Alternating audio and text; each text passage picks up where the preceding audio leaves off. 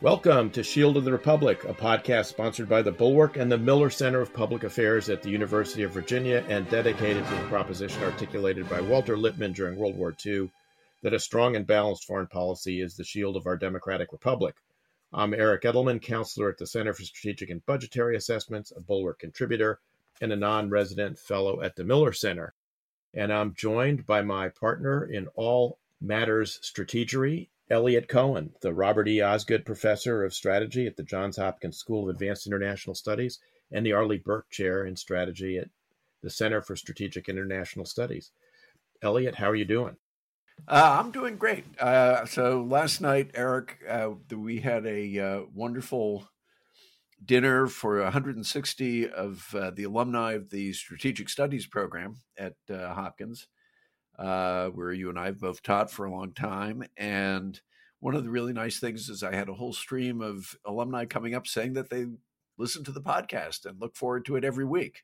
So I'll just take this opportunity to say great to see those of you who could make it. Sorry I missed those of you who couldn't make it. And keep on listening to the podcast. And uh, with that, let's give them another great session. All right. Well, our guest I'm happy to welcome today is a friend and colleague, Leland Miller, who's a non resident senior fellow at the Asia Security Initiative of the Atlantic Council's Scowcroft Center on Strategy. He's also a co founder and CEO of the China Beige Book International, which he'll explain to our listeners in a second. He's a, a, distinguished commentator on all things having to do with China and has been published in the Wall Street Journal, New York Times, South, China Morning Post, etc. He's a graduate of Washington and Lee University with a uh, an MA in Chinese history from Oxford and a law degree from the University of Virginia. Lee, welcome to Shield of the Republic. Thank you. It's great to uh, be here with old friends. Ali, maybe uh, you could tell us a little bit, tell our listeners a little bit about what China Beige Book is so they understand the sort of evidentiary basis on which a lot of the things you're going to say comes from. Yeah, that's the right the right question to open up with because you know these days pretty much everyone is a China expert. And the real first question you have to ask someone is, you know, why would I believe you instead of what I'm reading or what someone else is telling me? Uh, there's so few sources of data, sources of information on China that could be relied on. You know, the question is why is any particular person worth listening to? Uh, so, you know, back in 2010, um, I started a firm called China Beige Book, and we are the largest private data collection operation in the world inside China's economy. And you know, we we we decided to start this up for a very simple reason, which is we didn't believe the data that Beijing was putting out on its own economy and we didn't think that investors should either. So very early on, uh, you know, during the great financial crisis, we we we spent about two years putting together a very uh, uh, broad survey of the Ch- of the Chinese economy that that didn't have any of the traditional biases. So we went big. Uh, we we survey every geographic region in China, all the major sectors, 37 discrete subsectors. We, we track private firms and state firms. We track large firms and small firms. We track everything that's going on in in in the in, you know in, in the growth world. Uh, but we also track the labor market. We track inflation. We track the credit environment. We track shadow credit. So what we try to do is not put out a single number that said this is China. This is the GDP growth number, so this is China. This is the PMI number, so this is China. We put out a whole slew of numbers, thousands of these numbers, uh, for over a decade now, trying to say these are all the different Chinas, and in the aggregate, we can understand what's actually happening in China beyond the, you know, the data that Beijing expects us to, uh, you know, to, to, to rely on. Lee, could I ask you, you know, given that, as you say, the, the numbers that come out of China are frequently dicey, and if I'm not uh, mistaken, the Chinese government is now kind of cutting back on some of the numbers that do come out. How do you sift out the the stuff that's true from the stuff that's not true, and how do you deal with the numbers that you know simply are are no longer uh, being released? Yeah, so our starting point was the idea that anything that was coming out of Beijing, uh, w- w- we should be skeptical on. Um, now, the truth on this, so so basically, China Beige Book, we collect entirely our own numbers. We don't do these leading economic indicators where we take eight Chinese official statistics and then put them through our own special sauce, and then when they come out the other end, we pretend that they're independent data. We actually, from the very, you know, from tracking it from the ground up across the entire country, every piece of data that we digest and we put out is China Beige Book data, nothing to do with the government, no Chinese middlemen. Uh, so that's the ultimate answer to the question is you don't trust any of it. But you know, if you look close enough to data over time, you understand that some Chinese data are fairly reliable. Some are absolutely terrible. I mean, I think on the terrible end would be anything involving unemployment, although they have been announcing worse unemployment uh, numbers recently before before doing away with the indicator in terms of youth unemployment. Uh, credit indicators are, are often in the middle. They're sort of good faith effort to try to get at what's happening in the banking sector, in the shadow banking sector. You know, but we found that they are extremely unreliable because they're these these big national numbers that talk about credit supply how much basically you know the pboc is, is vomiting into the economy M- much of the time that credit goes to very specific subsets inside the economy large firms state firms tier one firms coastal firms whatever it might be not broadly uh, across the economy. And so people think that oh a jump in credit will mean a, a, boost in activity better growth numbers. That doesn't happen. So what we've tried to do is is is, is actually see what firms on the ground were doing. This started out as a quarterly exercise. It moved into sort of being a monthly exercise. Now it's reported in real time as we collect the data. And so the idea here is we have one eye on all this official data. We don't really believe it, but we understand that's what the markets base their their their uh, their views on. So we try to have a story that that either uh, that discusses what the market uh, the market thinks, but not relies on it. So you know, some usually usually investors are either very very bullish thinking you know the, the economy's about to soar stock markets about to soar or they're they're very bearish like they are now thinking the economy's you know always one day, day away from collapsing. We we have because we have more data we have a nuanced view we're usually somewhere in the middle um, like we are now. Is, is it harder to get uh, reliable data than in the past? I mean our I, you know i would imagine some of your usual interlocutors would be a little bit more reluctant to uh, to talk to you. And if I could just ask another question at the same time and let you deal with both. Do you think that there's like a real set of numbers that Chinese decision makers work from, or are they making some decisions really in the dark because the numbers that they're getting are also corrupted in a variety of ways? Uh, I absolutely think that there is a real set of numbers, and then there's a numbers that they uh, set of numbers that they put out publicly. It was very interesting during times of, of enormous stress. You know, back in 2015, 2016, during the particularly the early years of the pandemic, um, we would put out numbers that were quite different with what the government did. And then everyone would be surprised at how policy didn't match what the government story was. And the reason for that is we said, look, look at look at what story we're telling with real data if you look at what's happening, for instance, you know, coming out of COVID, the Chinese economy didn't explode out of the original lockdowns in January 2020.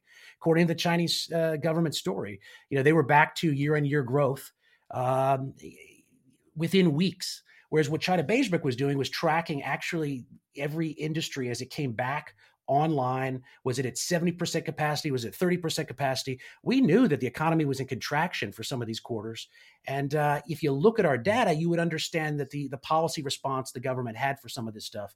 Uh, so yeah, there is definitely a set of government numbers that the people that are you know the leadership sees that nobody else sees, and then there's what they release to the to the masses, which is usually much more um, uh, unreliable. Now, you asked a question about whether it's harder to do what we're do, doing right now. Certainly, the, the environment on the ground is is is much tougher, much uh, much harder to operate in. Uh, I think that you know we, we we keep some of the special sauce behind closed doors, but I will say this: that when we started off 13 years ago, we anticipated the day where the Chinese government would be cracking down harder and harder and harder on their economic data. And so we built China Beige Book in a way that wasn't as reliant as as, as maybe some other uh, firms had had uh, with their survey operations and with their data collection. And we, we were much less susceptible to massive Chinese crackdowns when they happened. So we're still kicking, uh, and you know, knock on wood, and uh, we're doing what we're doing. Yeah, I think it's probably worth uh, just uh, explaining to our listeners that the title China Beige Book uh, essentially comes from the beige books of the uh, regional Federal Reserve banks, which also in the United States collect data about the U.S. economy essentially uh, from from the ground up, uh, you know, rather than yeah. top down. Yeah, that's right. So we named China Beige Book. A lot of people who aren't in finance they say, "What a stupid name." Well, China Beige Book came from a project, like Eric said, that the Fed came. The, the Fed still releases. It's basically a quantitative look at the U.S. economy. You know, it's different Fed district banks interview people within their regions, and they try to get a qualitative flavor of what's going on. What we realized early on with China Beige Book, when we started out, we were partly qualitative and partly quantitative and we found out is that is that we're dealing with a very different uh, situation than the Fed is in the United States. In, in, the United States, there's 10 zillion pieces of quantitative data that, that everybody has at their disposal. So what made the beige book, the Federal Reserve beige book, interesting was that it was doing something different. It was bringing a qualitative flavor to a to a you know environment that already had bountiful amounts of quantitative data. When we broke in to China doing quantitative data and qualitative data, we said, okay, this qualitative stuff is is interesting, but wow, the real treasure chest is the quantitative data because there just is not large scale, uh, you know, macro data for the economy. There was nothing on credit. There was almost nothing on inflation or the labor market. And the you know the growth numbers that were out there were usually very big, blunt numbers that reflected the dynamics in big cities or co- you know on the coast uh, wasn't wasn't something that really told the story of China. So we uh, we we adopted the beige book methodology. We quickly pivoted, but it is our roots, and so we've we've kept the name. And it certainly is, you know, if nothing else, a very deep dive into into the country, the same way the Fed uh, investigates the U.S. I wanted to talk about something you all just uh, released, which was a kind of third quarter review. There's been a lot of discussion about the Chinese economy's problems and the problem it's creating for Xi Jinping your third quarter take is sort of interesting. Uh, you know, the headline, if I could steal it for a second, is the economy is not that bad. It's just pretty boring. But you also talk about that that's a kind of short term look at things, but long term, the structural problems are are quite severe. Can you kind of kind of do a quick review of that third quarter and and then uh, talk about the long term structural problems that you see? Sure. So so what happened if we go back to the end of last year when Co- when when when Xi Jinping pulled off the COVID zero band aid, shocked everyone. Markets got ecstatic because what they were expecting was this giant rally. You know, you saw what happened in the United States when you go in and out of lockdowns. You saw this, you know, huge consumer buying spree. A lot of people said, "Oh, well, it's going to happen with China next." Uh, it was never going to happen in China next. China is a, a, a country that's um, much more focused on savings. It's not the consumer driven economy the United States is. We also had a ton of consumer stimulus in, in the United States. They didn't have that in China. Uh, but what actually happened as we got into the year, and we said, don't expect this big rally, particularly early on. Markets expected it. And when they didn't get it, as markets are wont to do, they on China at least, they flip from being extraordinarily bullish on the economy to thinking this is the worst thing we've ever seen and gotten extraordinarily pessimistic. So as we got our, into the spring and eventually the summer, markets had not only given up on the Chinese recovery, say it didn't happen, uh, they decided China was collapsing. And the backdrop for this, of course, is that you know there are there's extraordinary weakness in the property sector right now. You've got these big shadow banks. Uh, back in 2021, it was Evergrande. Now it's Country Garden that are wobbling. You know, the question is, you know, is China contagion going to spread outside property? Are they having a financial crisis? Is this a Lehman moment? Um, you know, are, is China collapsing? The answer to this is absolutely not. China is not collapsing. It's not even close to collapsing. You know, what we see in our data is yes, the property sector is an absolute mess. But if you look at retail, you look at services, you look at some of these other sectors, there is sequential improvement. There's definite on year improvement from the 2020 uh, year of, of, of lockdowns. So what you're seeing is an improving economy. It's just a pathetic amount of improvement considering we should be exploding out of a year that was filled with lockdowns. We're not. We're just slowly, pathetically improving at a very slow pace. So there is recovery going on. Um, and you know the the property sector woes are are significant, but I think we have to keep in mind one core core concept. China has a non-commercial financial system. This is why it will not have a Lehman moment. Uh, the expectation was, well, the U.S. had its Lehman moment, and then Europe had its Lehman moment. Well, China's next. China's not next. A non-commercial financial system means that China controls all the counterparties inside the economy. If it if there's a liquidity freeze up, it tells lenders to lend. It tells borrowers to borrow. Tells suppliers to supply. Uh, so you're not going to have a situation where liquidity freezes up across the economy because the government won't allow that to do, do so. What happens is, is you have tidal waves of capital going from one side of the economy to the other, patching up holes. So you have a problem, you move, you have good companies buying to bad companies. You have local governments bail, bailed out by, by, by central government or local governments bailing out local government financing vehicles. Essentially, this avoids an acute crisis. It makes China extraordinarily not susceptible to a Lehman moment. But what it does is it drives you towards uh, a much tougher end, which is a, a future of extraordinarily low growth. So stasis in a very low growth environment as all the new capital instead of going into productive uses instead of going into you know supporting innovation in the economy it's good money goes after bad capital goes after non-productive uses and paying off debt instead of productive uses and you have an economy that's going uh, long term into extraordinarily slow growth. I mean one, one or two percent. So structurally so so just to sum that up cyclically we think people are, are far too bearish but structurally we think they are far too bullish still China's going to slow down more.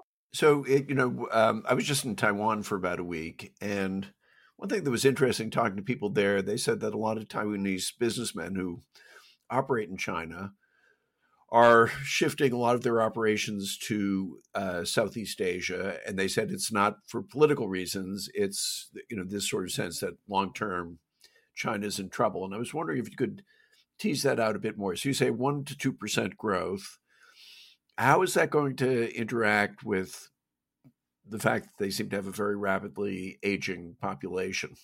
And you know, what are, can you tease out? What are some of the longer term implications of that?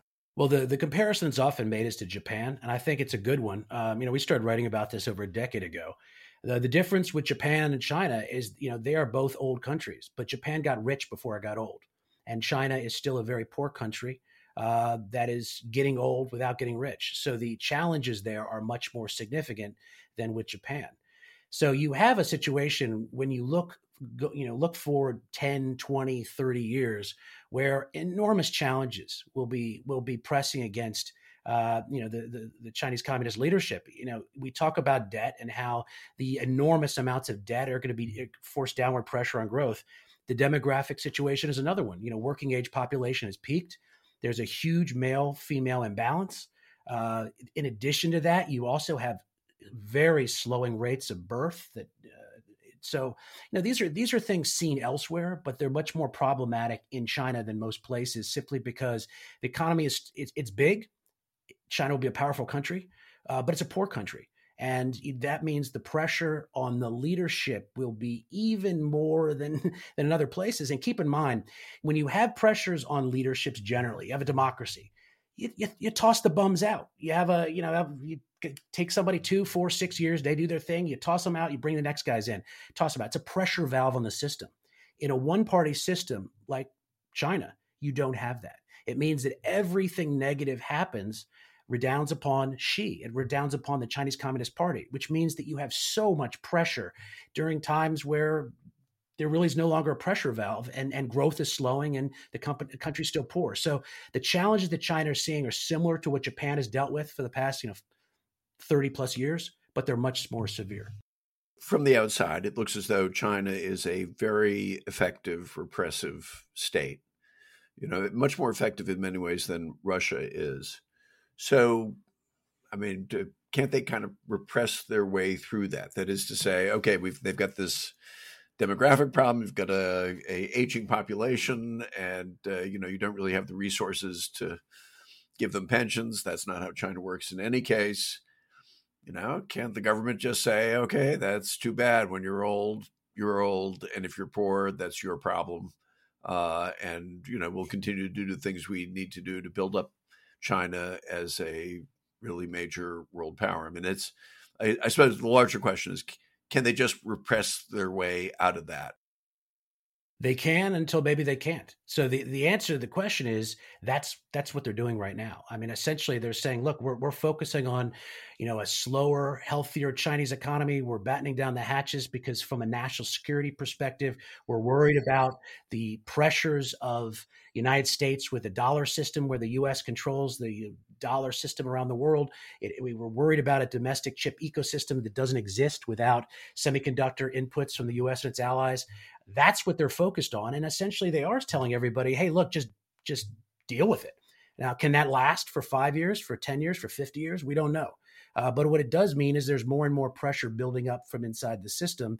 And so people who have been predicting that, you know, the Chinese government's going to fall tomorrow, the, the Chinese Communist Party is going to fall tomorrow, you know, they're always wrong until maybe one day in the future they're not. But because we don't have very good visibility into that, all we know is pressure is building and we don't really know you know how that all nets out.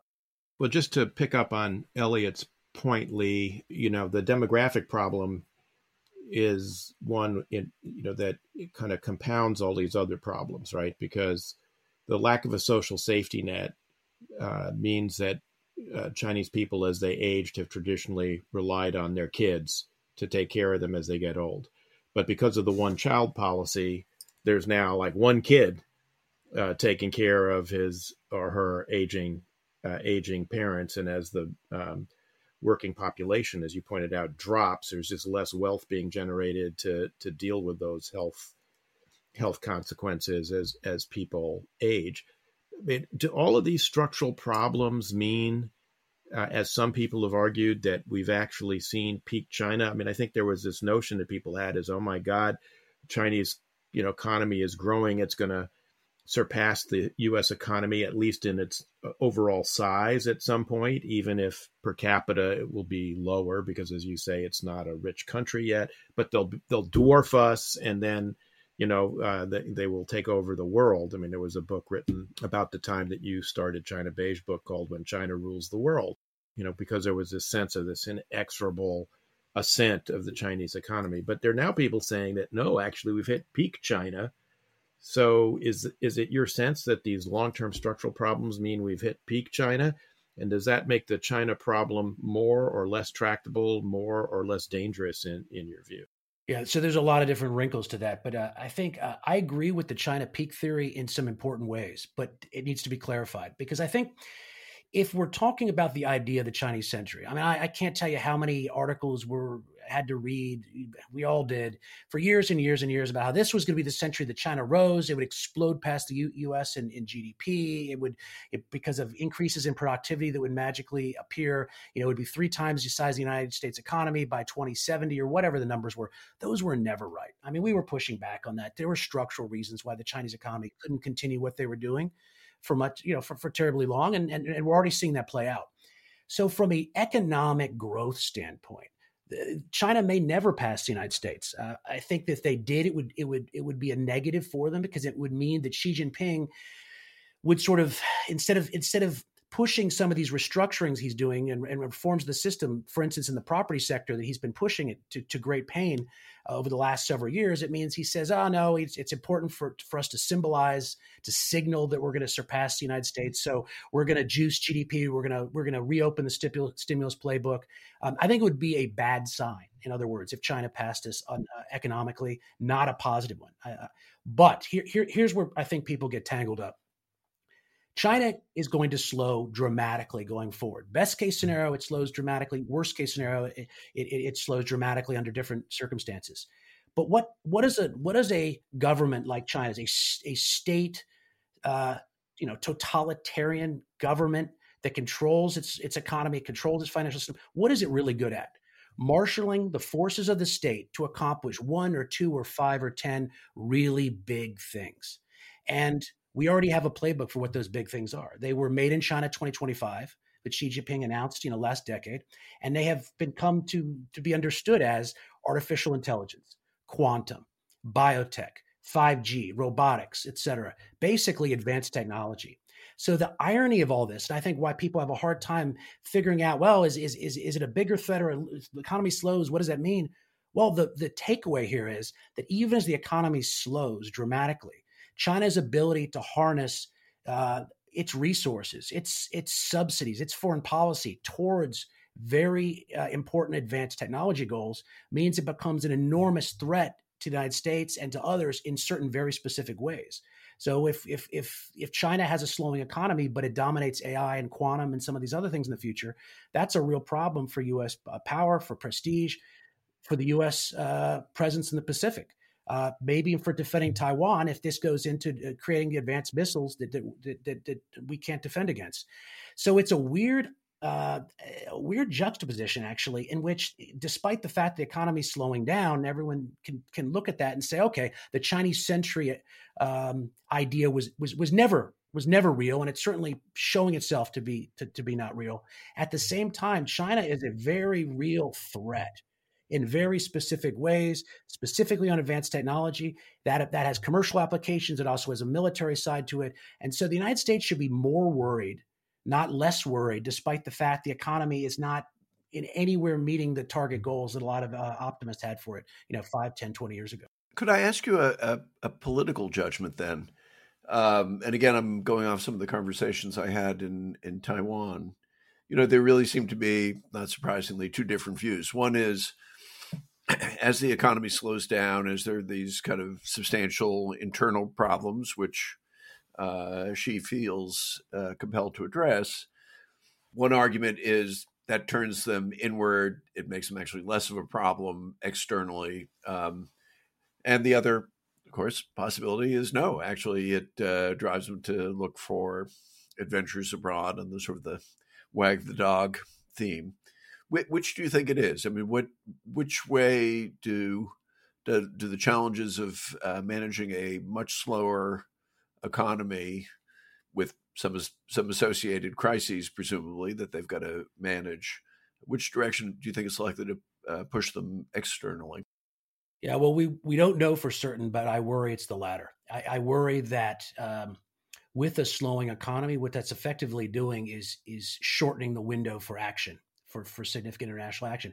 You know, under the old idea that you know Mao Zedong talked about and Deng talked about and others have for years, China had all the time in the world because China was rising and the West was falling. To the extent that what I'm saying is not just understood, but understood by the leadership and acknowledged by the leadership, recognized as the trajectory for China going forward. I think that that would come hand in hand with an with a understanding that China doesn't have as much time to do to do some of these things as, as, as it's projected in the past.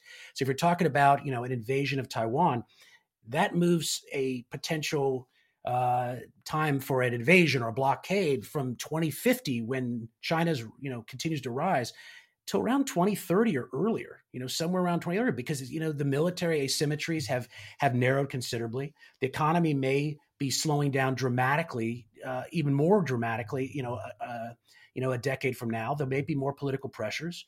Uh, the United States may may get its act together and, and beef up China, uh, Taiwanese deterrence more.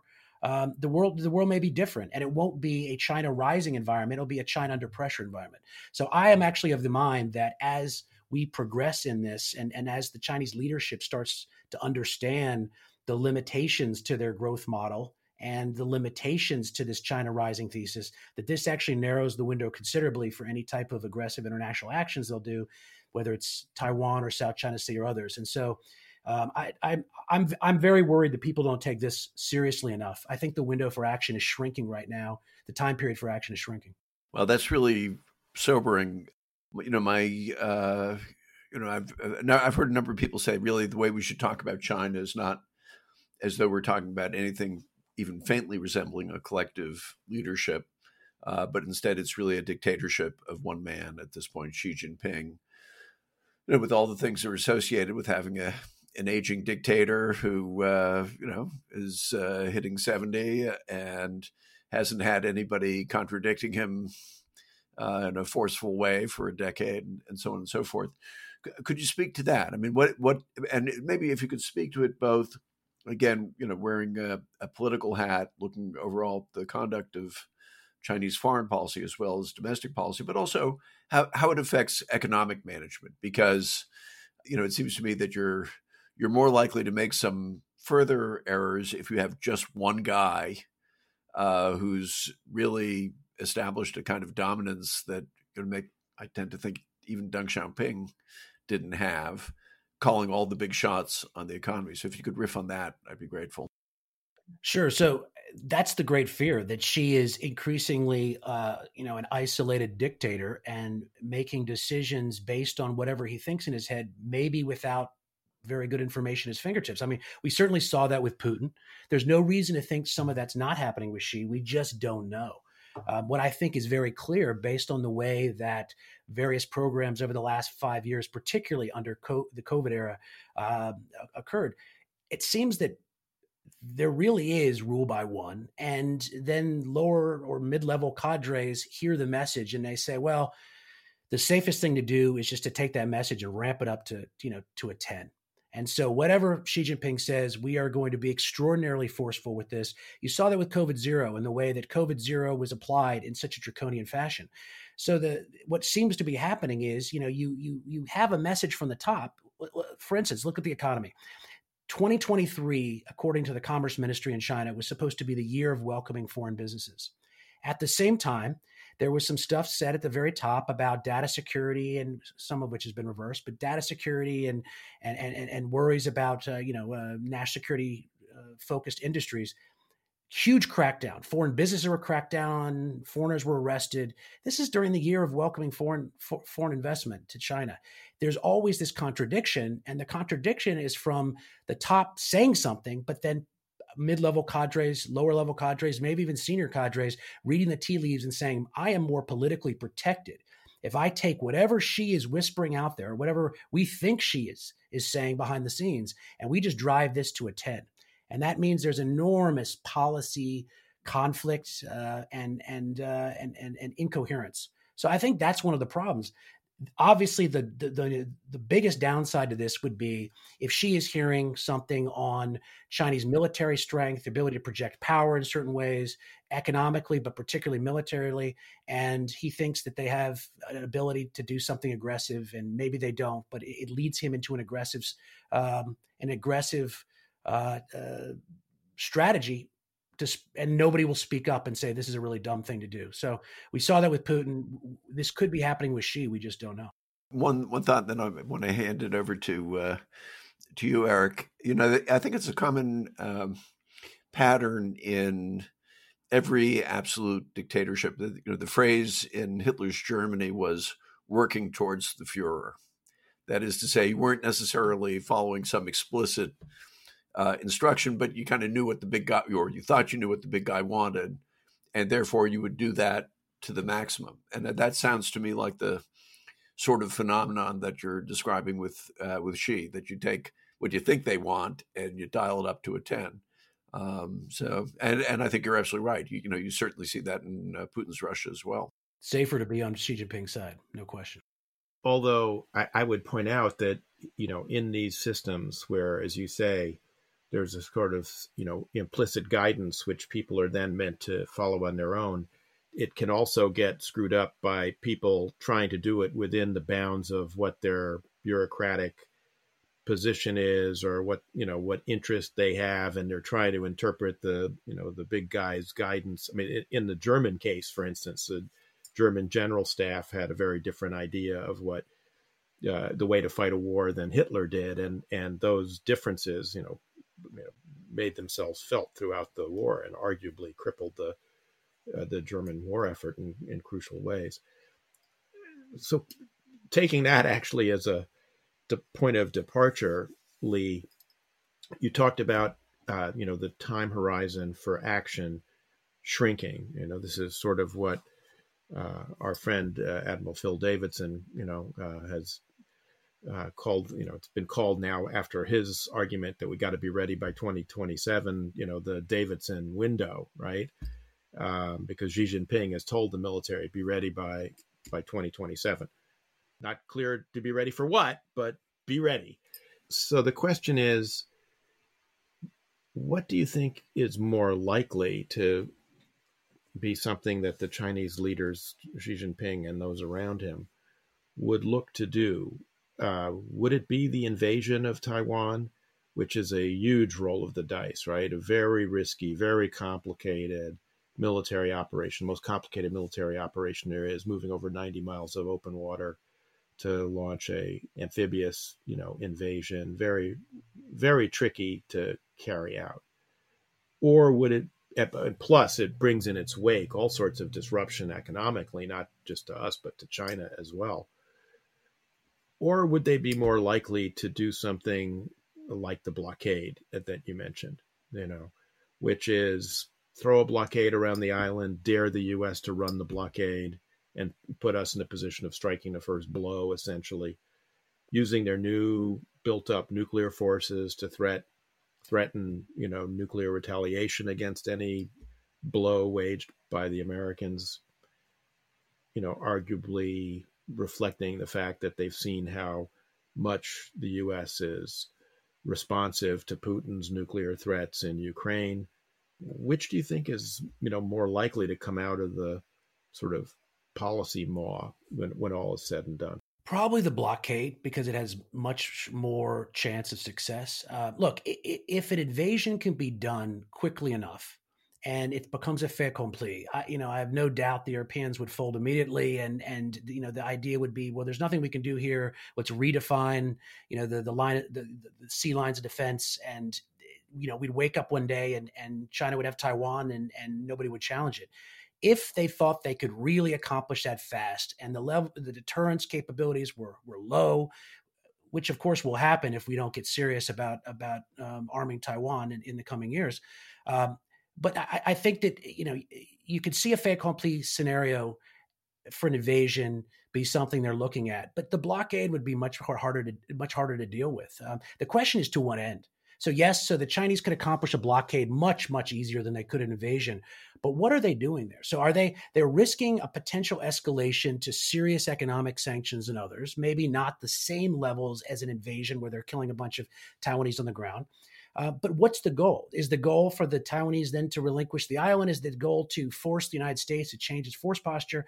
Are those likely in that scenario? So um, I think that it would actually be a very difficult situation. If, if the Chinese invade, you know, we're probably entering World War III. If they're doing a blockade, I think there would be enormous confusion on the U.S. side. Well, what's the proper what's do we wait them out?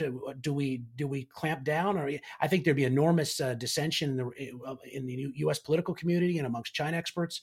So uh, in some ways i'm more worried about the blockade scenario because it's the it's it's easy to see how something the chinese see as attainable which is a successful blockade could escalate into a kinetic confrontation much easier than the invasion that either goes awry or accomplishes it. So I, I, worry much more about um, about confusion and, uh, and, and mixed messages coming from a blockade. Can I um, drag us back to the economy for a while? And I'm trying to figure out how to formulate this exactly. I so let me try it this way. Um, you know, I think uh, if if you go back to where people were in the 30s, 40s, and 50s, they they thought, well, you know, you look at the Soviet Union; it's not as nice a place to live as the United States, but it does go to show that a command economy, you know, a centralized Leninist dictatorship can actually deliver incredible economic results, which in some ways can outpace those of the West. And then we came to the conclusion no, no, no. And certainly by the time you get to the end, that the, the built in dysfunctions of a Leninist style dictatorship are such that although you can have a pocket here or there of you know maybe military technology that's good or you know some narrow field like you know certain kinds of metallurgy uh, because of the amount of resources they throw in it they're just systemically unable to compete with a open capitalist economy like the american. And then you have china. And okay at first well the story we, we tell ourselves is well the reason why the chinese economy is so productive is because they are opening up. They are turning to things that look more like the rule of law. They are, you know, giving greater room for free speech, even certain kinds of association, and so on.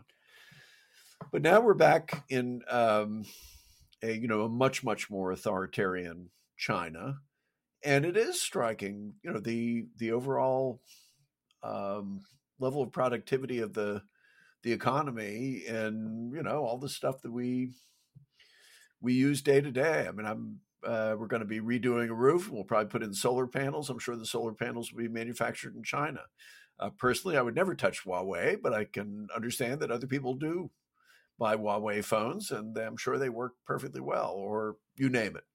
Um, and so I wonder if you could reflect on on that a bit. Should we kind of revise some of our assumptions about what an economy, not just in an authoritarian state, because I know Wilhelmine Germany was an authoritarian state too in many ways, but in a real Leninist style dictatorship, how productive, how competitive can it really be?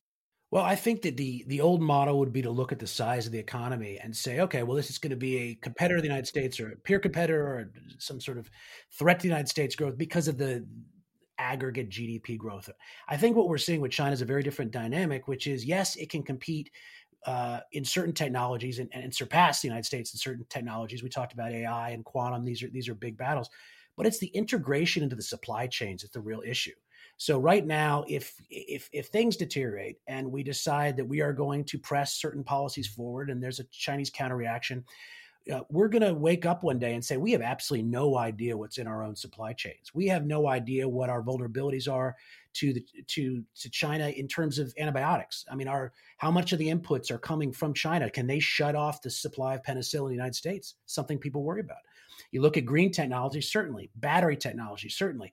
Um, so you have all these all these inputs that are that are made in China and part of this global supply chain um, and we just don't know. We just don't know what the level of vulnerability is for the United States in small ways or big ways. So I think the big task of the coming years, and yes, this is something the Trump administration started, the Biden administration has been doing a lot of, is just try to understand how vulnerable we are in certain supply chains so we don't get surprised. What are the really important supply chains? Technology, you know, what falls under the national security rubric? Technology certainly does at this point. I think we've acknowledged. I would think pharmaceuticals do, uh, other other healthcare products uh, that are that are necessary, um, and then figure out how to disentangle those from China altogether. It's not something we can do overnight, but we really have to push it. And we have to stop listening to corporate interests saying this is painful on share price. We have got to do it because this is a national security priority. Broader, there are gray areas, and then there's things we don't care if China makes all the socks in the world and they want to send us their cheap socks.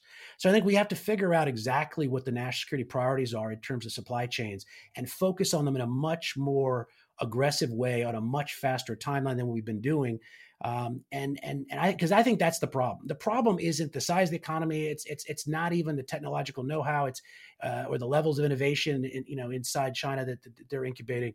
It's the integration of the supply chains. We don't want to wake up one day and realize we can't get medicine, and uh, and and that's a real possibility if we're not smart about it. But you don't, therefore, worry about say the innate competitiveness of the Chinese economy with ours and things like technological innovation, except you know, as you said, in those few areas where the government says, yeah, we're really going to be world beaters in AI or quantum uh, computing or something like that. I mean, you, in other words, the, the basic advantage of having a rule of law based, free enterprise, transparent system is still dominates uh, in kind of broader economic uh, competition. Yeah, exactly. Like 95% of the time, you have an open market based innovation economy, it will outperform what China is, which is not market based. It, it's it's a state centered uh, authoritarian government that has national priorities that they throw money at. And so the, the issue here is not about broad economic growth, whether we're at a better trajectory than, than China is in terms of, you know, 10, 50, 100 years. Our system is superior to China's in doing that. What we have a real problem with is the idea that if there are five or 10 things that are really important, again, coming back to artificial intelligence, advanced semiconductors, quantum, biotech, all these things that we, that we keep, we keep, keep hitting on, 5G, um, China can throw money at them. If you look at what happened with Huawei, now oh, Huawei is now being oversold. It's it's it's it's one company. It's not it's not the economy. But back you know back five years ago, one of the reasons people started to understand the threat is they they saw that you know Wall, Wall Street Journal investigation almost 100 billion in subsidies went to went to Huawei when Chinese Chinese foreign ministries would, would negotiate with with countries they would require that Huawei be you know adopted as the 5G architecture for the telecom you had an the most unplay, unfair playing field you can imagine, where the Chinese government said, we are going to make sure that these advanced technologies are subsidized, they're backed by the government, uh, their markets are undercut in China, uh, that they're being pushed from a foreign policy perspective. In those things, we have a real uphill battle. And that is why advanced technology should be number one, two, three, four, and five in terms of the issues that we're dealing with China right now on. Maybe six is investment flows. Uh, but look, what's going to happen in the coming months is a very political year. We're going to be starting talking about more tariffs and economic growth. What we should be focusing in, laser focusing in on, is the advanced technology angle, because that is something that China will defeat us if it's a government backed effort going against our, our, our, our, market efforts here. And we got to worry about that. Lee, we're coming uh, up here on uh, pretty much the end of our time.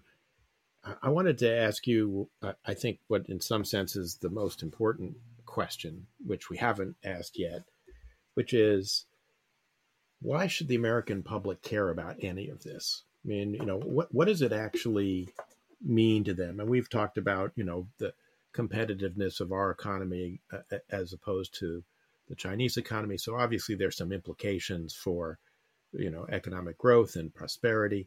But you know, the president of the United States has said on four different occasions, I believe, that the United States would absolutely defend Taiwan against an invasion by China, which is a little bit of a departure from our traditional uh, policy since 1979, which has been one of you know greater ambiguity about whether we would actually do this or not.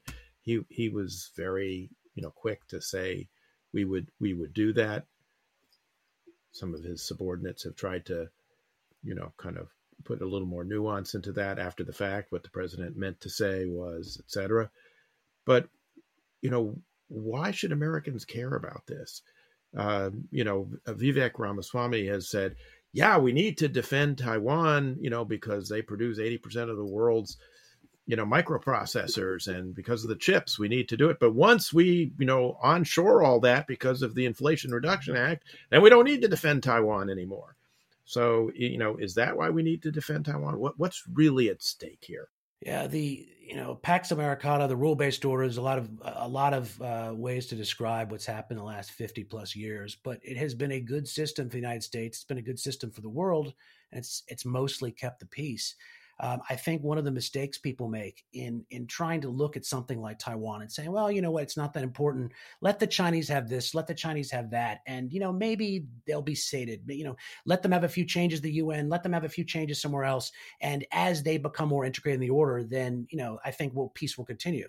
I think the problem is that it makes conflict more likely the farther we walk away from this the the you know the less of a um, of a presence that we have in the Pacific.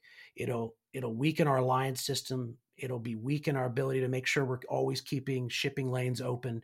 Uh, our force projection will go down, which means chances of, of conflict will go up. So I, I, think the way we're look should look at this is this is not just a, a, commercial competition between some Chinese firms and U.S. firms. Certainly, there's there's there's important component that's economic, and you could talk about the hollowing out of manufacturing and and and, and people have for 20 years. But I think there's a larger larger issue here, and that is that as we look at the way the world is developing, we have to understand that the United States is is is at a position where it can um, hold the line on some of these developments, and and and to the extent that it it it it it, pushes deterrence, it it you know the the goal of the United States is to make sure that there is not a war in, over Taiwan. There's not a war in the South China Sea. Uh, the the costs of this are high. Uh, I think that this will keep the you know the United States out of a kinetic confrontation. It'll keep our allies out of kinetic confrontation. It'll keep the peace. It'll keep the uh, economic world order in one piece. Um, the second we start letting it slip, it undercuts the alliance system. It cuts it undercuts the economic order, and we go into a world in which we just don't recognize anymore, and certainly one where the Chinese will feel empowered to be to be more aggressive and not less aggressive. So we have to be very careful that what we're doing is not provoking China for, for the sake of provoking China. But, but, we also have to be very cognizant of the fact that the reason the world has worked the way it has for the last 50 to 100 years has been because of you know the systems we have in place now. And we have to be very, very vigilant making sure those systems don't fall by the wayside. Essentially, a system of alliances and a, a system of open uh, trade and financial flows. That's right. Eliot, you have you get to have the last word here. Well, first, that uh, this has been a terrific conversation, Lee. You know, I'm, one of the things that's uh, I must say really um, is very impressive that you can be as tough on China as you are and be in the business that you're in. And I think uh, maybe I could I ask you just to comment a little bit about that. I think you know I, I'm really struck by how for decades now people have been so mesmerized by the China market um, and their obsession with that and getting into it and of course benefiting from it that it's clouded their views of Chinese politics, the reality of, uh, of what that regime is really like. Um, you know, of course, with its attendant weaknesses and so on, but more importantly, just the brutality and awfulness of it. And I was wondering if you could talk a little bit about that. I mean, to what extent do you think our understanding of the Chinese economy has been shaped by that degree of wishful thinking? And do you see that diminishing at all, or you think that that's going to be with us for good?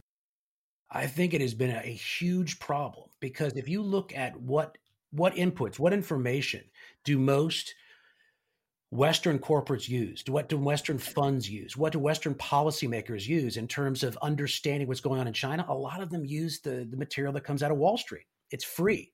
You know, it's it's free. It's it's from from brand, from very well known branded sources, uh, and so that has become sort of the mainstream commentary. And the problem is the people doing that commentary are extraordinarily incentivized to let Beijing filter the message, to to let uh, to to talk their book. I mean, we we used to be silent on this, and we've gotten increasingly loud because it's a national security threat to let Wall Street talk about you know the, basically mirror Beijing's image in return for access to the economy. Now, some of that is decreasing because there is a recognition on our side. I mean, you see the special committee has taken this up uh, um, recently, uh, but there's also sort of an understanding in Wall Street that they are not getting their end of the bargain. So there isn't as much just complete, you know, bl- blind obeisance on the Wall Street side to, to mimic, you know, to, to parroting the Beijing's message but it has been a huge problem. And we found when we're dealing with corporate America, they have been overwhelming relying on people who are not giving objective takes on what's happening here.